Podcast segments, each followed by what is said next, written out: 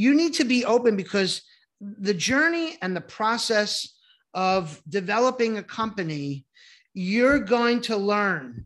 And so you need to also be, as I'm trying to teach athletes to be adaptable to change on a dynamic environment. So, as a business person, you need to be adaptable to change and don't always be um, too headstrong. Uh, sometimes, you know, you are you have to be a little bit headstrong because you you, you sometimes a lot of people are not going to believe in you or what you're mm-hmm. doing. In that manner, you do, but where where there listen to the advice of others and incorporate and take that where you feel it needs to be incorporated. Don't be too, you know, too closed uh, uh, in that in that in that regard.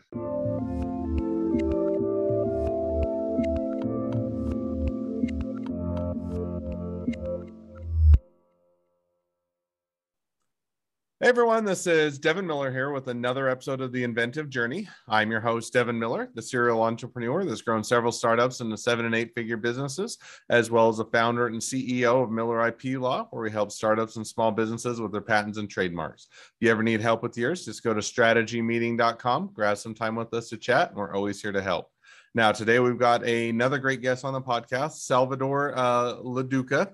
And uh, Sal Salvatore, or as he goes by Sal, um, during high school was geared towards the sciences. So dad, his dad always wanted him to become a doctor, um, but he had he had a creative personality as well, and so he went into school or into college and went into pre med for a couple years. After that, decided pre med wasn't for him, so uh, transferred, switched colleges, uh, transferred majors or switched majors to economics, and uh, to go uh, into more business and uh, had an opportunity to work uh, with his father, I think, during those years as well for a period of time. Um, when also got an MBA and then decided to go to law school. Um, came back to New York, passed the bar, and then went to work for a couple firms.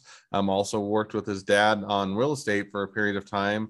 Had a couple kids, or got married. I was gonna say had a couple or marriages, but I meant to say have a couple kids. Got married, had a couple kids. Um, never uh, got into sports as, um, but as our dad uh, or because his dad didn't see it as a career, um, but got into it more with his kids as they started to get into sports. And uh, so he had a kid that was recovering from cancer and uh, got back or got onto the getting him back onto the baseball field. Um, started to look into the human movements and kinesiology or kinesiology, and um, and went into the uh, idea of uh, motor motor sports with hand-eye coordination. Some of the other things looked at robotics and had a, a few companies that have uh, spawned from that. So with that much as an introduction, welcome on the podcast, Sal.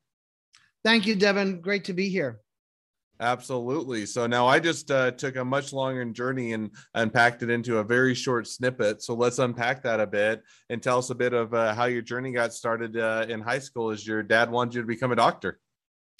Well, you know, um, it's really funny as you were giving the intro. Um, I, you know, uh, uh, a lot of times I say to people that, you know, in the moment when you're younger, you know, whether you're in high school or sometimes you're in college and you're not sure what it is that you want to do. Um, it, you know, life sometimes comes full circle. So the things that at the time you're learning and you're thinking, oh, like, when am I ever going to use this?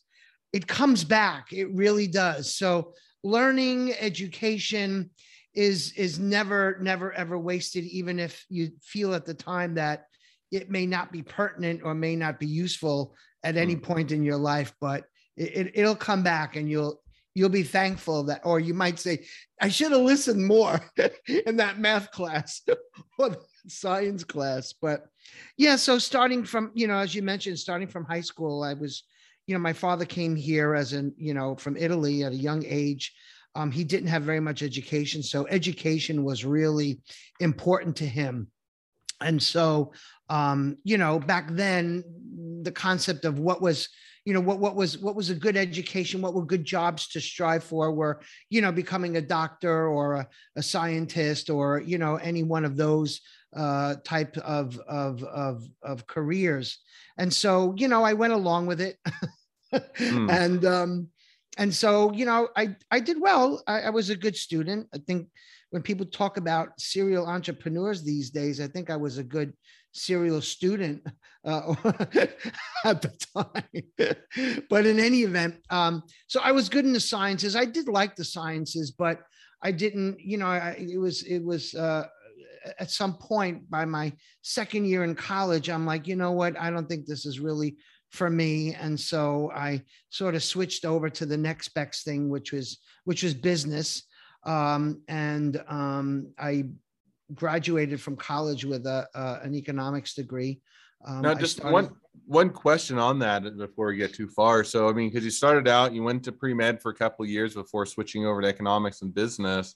Kind of, what was it after those couple years that you just figured out that it wasn't for you? Is it just hey, I don't enjoy the classes, or I just can't envision myself doing this, or I hate the sight of blood, or kind of what was it that kind of decided, okay, I need to shift gears to to pursue something that I that I'll you know hopefully more enjoy throughout my career. Well, you know, I just. You know, one day I'm like, I'm just thinking in terms of, you know, I, that was a phase in your life where you start to really, you know, as you're in the middle of college and now you're, you're sort of in that in that transition phase where you're no longer a kid anymore and you got to start thinking about like what am i going to do with my life when i get out of college or what's the roadmap here? And since i i i just i, I like I, I don't see myself as a doctor. And so i better switch gears now before i finish college. And so um and and at least begin that roadmap so to speak because um, if I continue this way, I'm I'm I'm wasting my dad's money. I'm wasting my time, and so I'm not making the best use of you know what I'm doing at this point. Especially when you're when you're not really sure what you want to do, but you know that this is not what I want to do, and I better change some gears. So business, uh, economics, and and a, and a business background, I thought was the better option because it it gives you enough of a base and a foundation where you know you can go to any field sort of you want as long as you have that good business background mm. no and i think that makes sense and so you know and it's always one of those where I, I, first of all i think that you know education generally even if it's one where you may not anticipate you know being or using it later on or just or shift i think it, you always use, use that as a, a leverage for whatever you do in uh, throughout your career now so you, you decided to switch you went over to economics got into business um, and as you're graduating, I believe you mentioned that some during some of the school years you worked with your dad before deciding to go do an MBA as well as getting a law degree. Is that right? Well, at one point, once I graduated school, um, I started uh, I started working. My father always wanted me to work with him, but I, I really wanted to sort of venture out and you know learn what what's going on out in the real world because when you're when you're working for your family you're still sort of like in a little cocoon and um, in any event um, i think if, if you grow up in a family business i think it's always best to mm. work outside of that business so that you understand the working world you know that's that's sometimes more reality than your your family business. But if you want to go back, I, that's fine. Uh, but I think at the beginning, it's it's a, always a good idea. So I worked for um, I worked for some financial firms for a couple of years. While I was doing that, I said, let me get my MBA uh, my MBA degree, and so I did that part time. And um, um, and while I was working, you know, for other uh, uh, other financial firms, at the time, I was working for Dean Witter Reynolds down at the World Trade Center uh, in commodities. So, uh, you know, I sort of gotten my start to get my feet wet there. Um, mm. So once I finished um, my MBA, my dad was again, oh, why don't you, you know, come work with the family? And so I thought it was like, um, um, there's that line in in in The Godfather where he goes, "Every time I try to get out, they, they pull me back pull in." Me back in. so, so, and I, I, you know, I didn't want to be, I didn't want to have a, um, this thing over my head where you know this. The, I, I wanted to have an apart from the fact that I always probably knew that I'd be working for my dad, working with my dad, I, I, wanted to have I wanted to have a piece of paper. I wanted to be uh, sort of independent in that sense. So the next best thing from being a doctor was let me be let me go to law school. so um, I went to law school. Um, I came back to New York and uh, uh, passed my bar, and I worked for a couple of law firms for a few years, for a couple of years, and then again, you know, there was again that thing like my dad, like let you know, come back. So in any event, I did, I did go back and working with the family because at that time we were, I, you know, I had always been working with my dad because we were in in the in the food business, and then we started branching out into real estate and real estate development and so, um, you know, while there was a lot of legal stuff that I was working with my dad uh, initially, you know, after a while, it was just, it, it, felt like a natural, a natural, you know, continuation. And so, um, you know, we started in the real estate business. And then over time, we started working on, um, uh, we opened up uh, our first hotel in 2000 on uh, the Broadway Plaza Hotel. And then um, we just continued on on that on that trajectory of real estate and hotel and hotel management and so um, you know so that was the course uh, mm. that that that took me on that road so now you say okay so you go get all your degrees family keeps pulling you back in. And then in the meantime i think you also mentioned you got married and had a couple kids. And as you're yes. having those couple kids you know as those kids are now growing up you hadn't really ever gotten to sports but the kids started to and you started started to um, support them in their sports. And that kind of set your trajectory on a bit of a different path which is kind of more what you're doing today. So how did that take place or how that or how did that occur? So um so i have two sons and you know initially I, I recognize the benefit of sports, even though I didn't play sports. Um, I, I recognize the benefits, you know, from from many different levels. And so I always my encourage kids, you know, I had them in in in baseball and basketball and you know taekwondo and the whole big thing. Um, and I really wanted. I had my kids taking tennis lessons at a very young age. As I, I never played tennis, but I loved the sport. I loved watching it, and I thought tennis was the one sport that really pushed you to your limits from a mental, physical, and emotional side out of all of the sports. Um, and um, um, and so, but for some reason, you know, they they were they were pretty good, but they they just gravitated towards baseball, and so I think they liked the the team sports rather than you know tennis, which is pretty much you know you're you're relying on on yourself. Mm. So in in any event, uh, my oldest son Peter was it was a great baseball player. He uh, had high I, baseball IQ. He understood this game uh, because he was hearing impaired. His visuals were heightened, and so he, he was looking. He was looking at movement in this sport, and so he's able to pick up the nuances um, uh, of players and, and and and and anticipating what they were going to do. And so he became a he was a very very good good ball player. Um, and so unfortunately, at the time when he was 12 years old, he um, was diagnosed with a, a, rare form of childhood cancer, uh, which thankfully at the time and still today, uh, it was a non-Hodgkin's form of lymphoma, and mm. um, there was a protocol that had a very, very high rate, almost like an 85, 90, 90% recovery, uh, fully curable uh, rate for, for children. And so, in any event, uh, thankfully, he was uh, uh, he, he, did recover and he was fully cured but you know that was after like six rounds of chemo and he had some surgery so in any event he, he was just uh,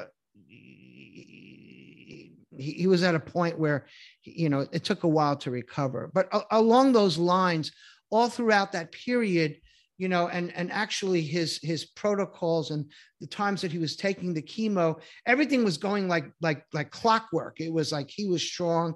It was like you know it was to the book. And so uh, the whole time he was like dad i got to get back on the field. I got to get back on the field. And then once he was at a point to recover you know, I'm looking at this kid and he's just, you know, he's skinny, he's scrawny. I'm like, Peter, I don't know if this is going to be, you know, and he's like, no, I got to get back. And so, in any event, as any father, you know, at that point, you know, what are you going to do? You, you do your best to try and help your son recover.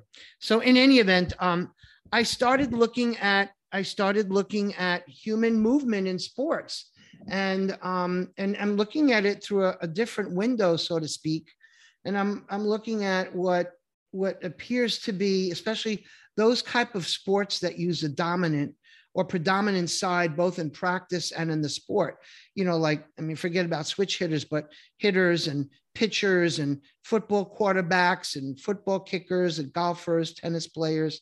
So, uh, recognizing, you know, that most have a dominant side or predominant side that they're using over time and the way they practice in the terms of repetition i just i thought that this was kind of uh it, it didn't make sense to me. Like how sports is a very dynamic system of movement and you have to be prepared for anything.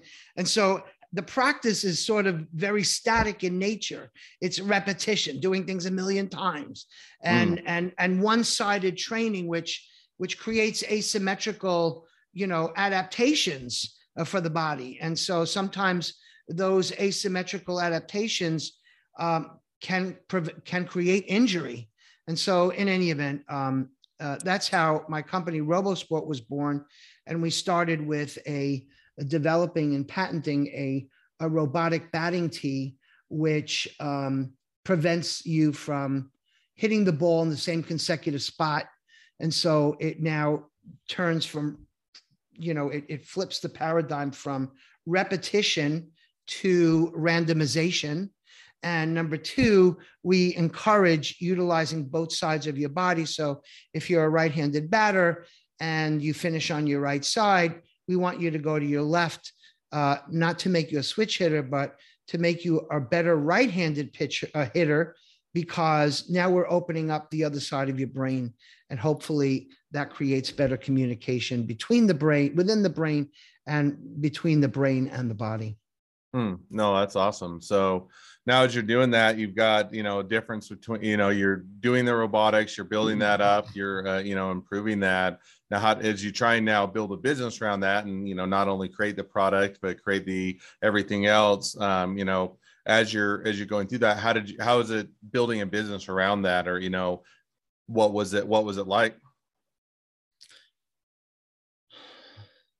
So, well, first of all, the process that got me, you know, I'll go back now to the, you know, to my high school days and to my college days, and all of that science, all of that science knowledge that I had, and how science works, and how, you know, the scientific method that really came in handy now because I'm able to read the science that's already out there on studies that have been done on randomization in other fields and, and opposite side training. And so I'm able to sort of now understand and, and read those, those articles in those peer reviewed journals. Um, number two, I recognized that we needed to do some studies. And so I was very fortunate to meet Dr. Jacob Wilson, who is the CEO of the uh, Applied Science and Performance Institute in Tampa. They got a huge facility. They work with all levels of athletes, and um, and they have equipment there that's just crazy. And in any event, I asked them we needed to do some studies in combining both, you know, the opposite side training with the randomization. So the science background helped me to uh, try to now understand what we're trying to do here with respect to connecting neuromotor uh, connection. So I don't have to be a neurologist. I don't have to be a neuromotor expert, but I'm, I'm able, I, I think because of the way I researched it, um, I, I think I could hang with any one of those neuromotor scientists and have a, an intelligent conversation with them as well. So that came in handy. And I think then from the business side, you know, the business aspect of putting a business together, you know, in real estate and hotel and, and in, in, in general helped me to structure structure a business now in sports training technology, so to speak. And so that that again came in handy. So I was talking about it all sort of came in full circle. The only thing is, is that you know I'm I'm entering into a into a field where I'm not, you know, there are a lot of nuances in the technology world that I'm not familiar with. You know, when I first started talking to people about about the business and this concept, you know, the first thing was trying to make them understand the concept because they're just not familiar with certain scientific concepts that this is is trying to create. And number two, when you're talking about the business, they're like, okay, what's your exit strategy? And I'm like, what are you talking about? I'm not exiting anything. I'm trying to get a a company off the ground and you're talking about an exit. So, mm-hmm. you know, there's things about about the industry, the technology industry itself, and startup, the startup industry, which I was not familiar with, which I had to sort of, you know, familiarize and learn as well. No, makes sense. So now, as you've had, and I think you've built a, a, few companies or spun off or I kind of pursue different things, but give everybody kind of an idea, kind of where is everything at today as far as the companies? You know, is it things are out in the marketplace, people can purchase things? You're this is for professionals. Kind of where the where's the business at and how's it gone? So with RoboSport Technologies, what happened is is that you know as we as we as you go through this process, and I think you know, the, when you start to, um, you know, open up some doors that, or you start to peer through windows that no one's looked at before, you're like, wow, this whole new methodology now opens up a whole new, a whole new way of training. And now you're like, wow, it, it creates new products, so to speak, that were never created before because you, you, you know, you, you, you are looking at through a whole new way of looking at sports training.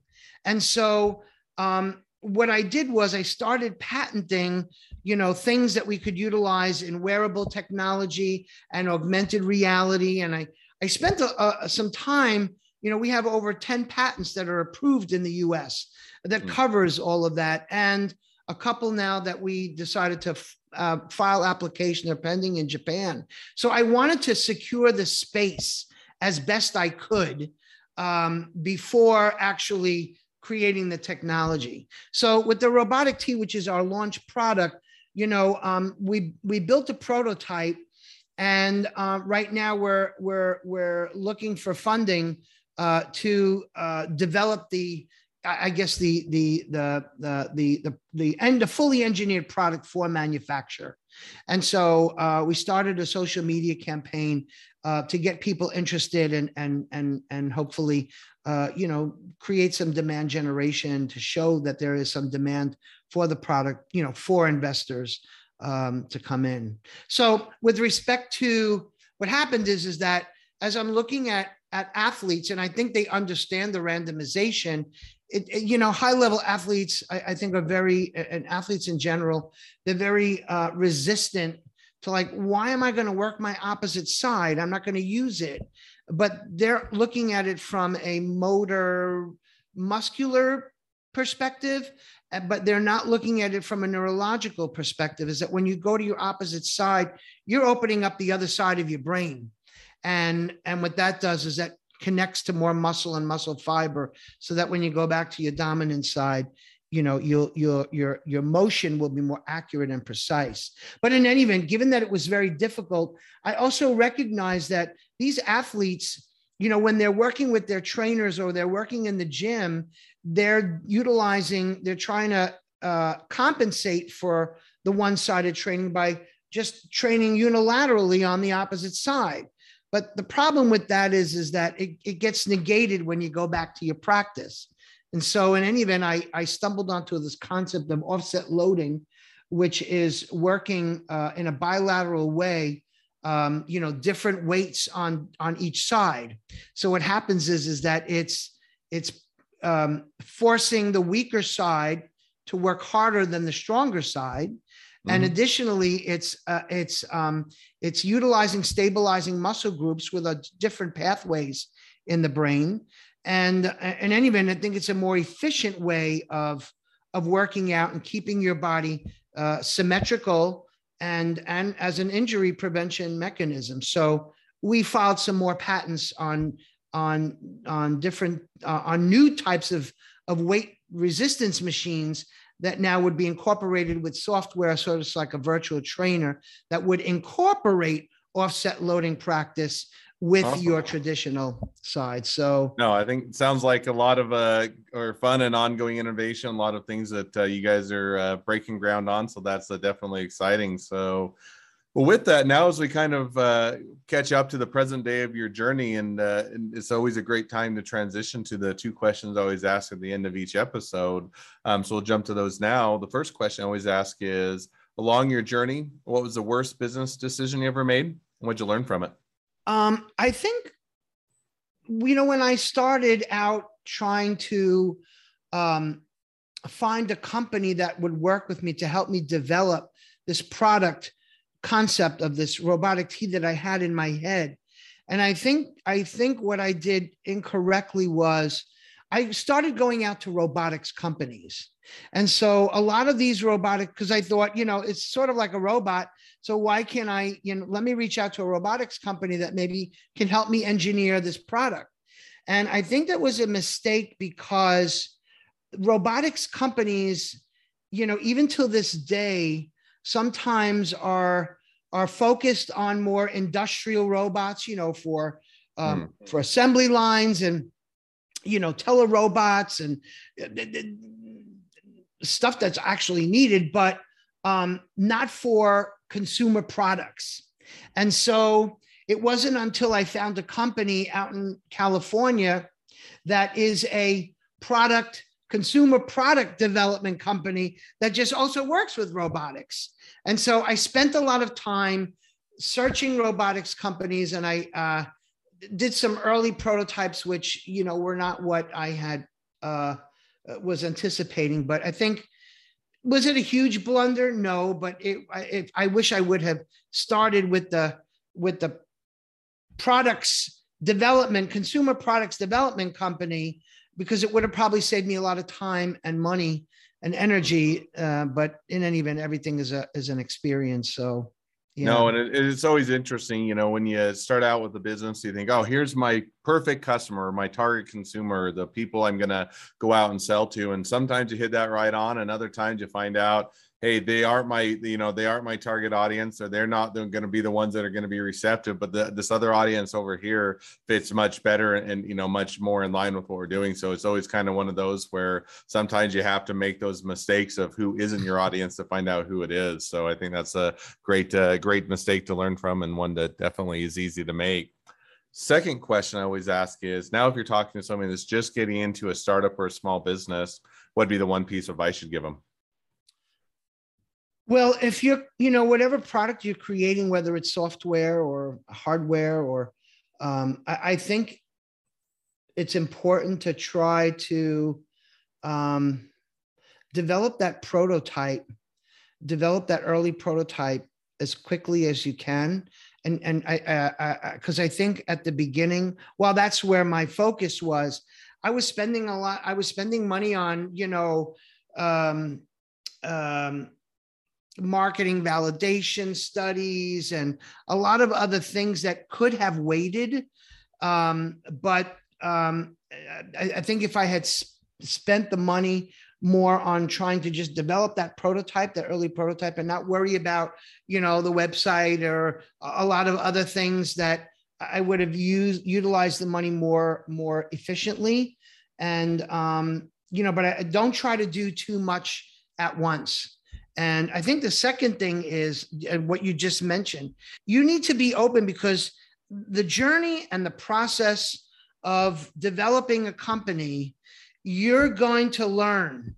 And so you need to also be, as I'm trying to teach athletes to be adaptable to change on a dynamic environment.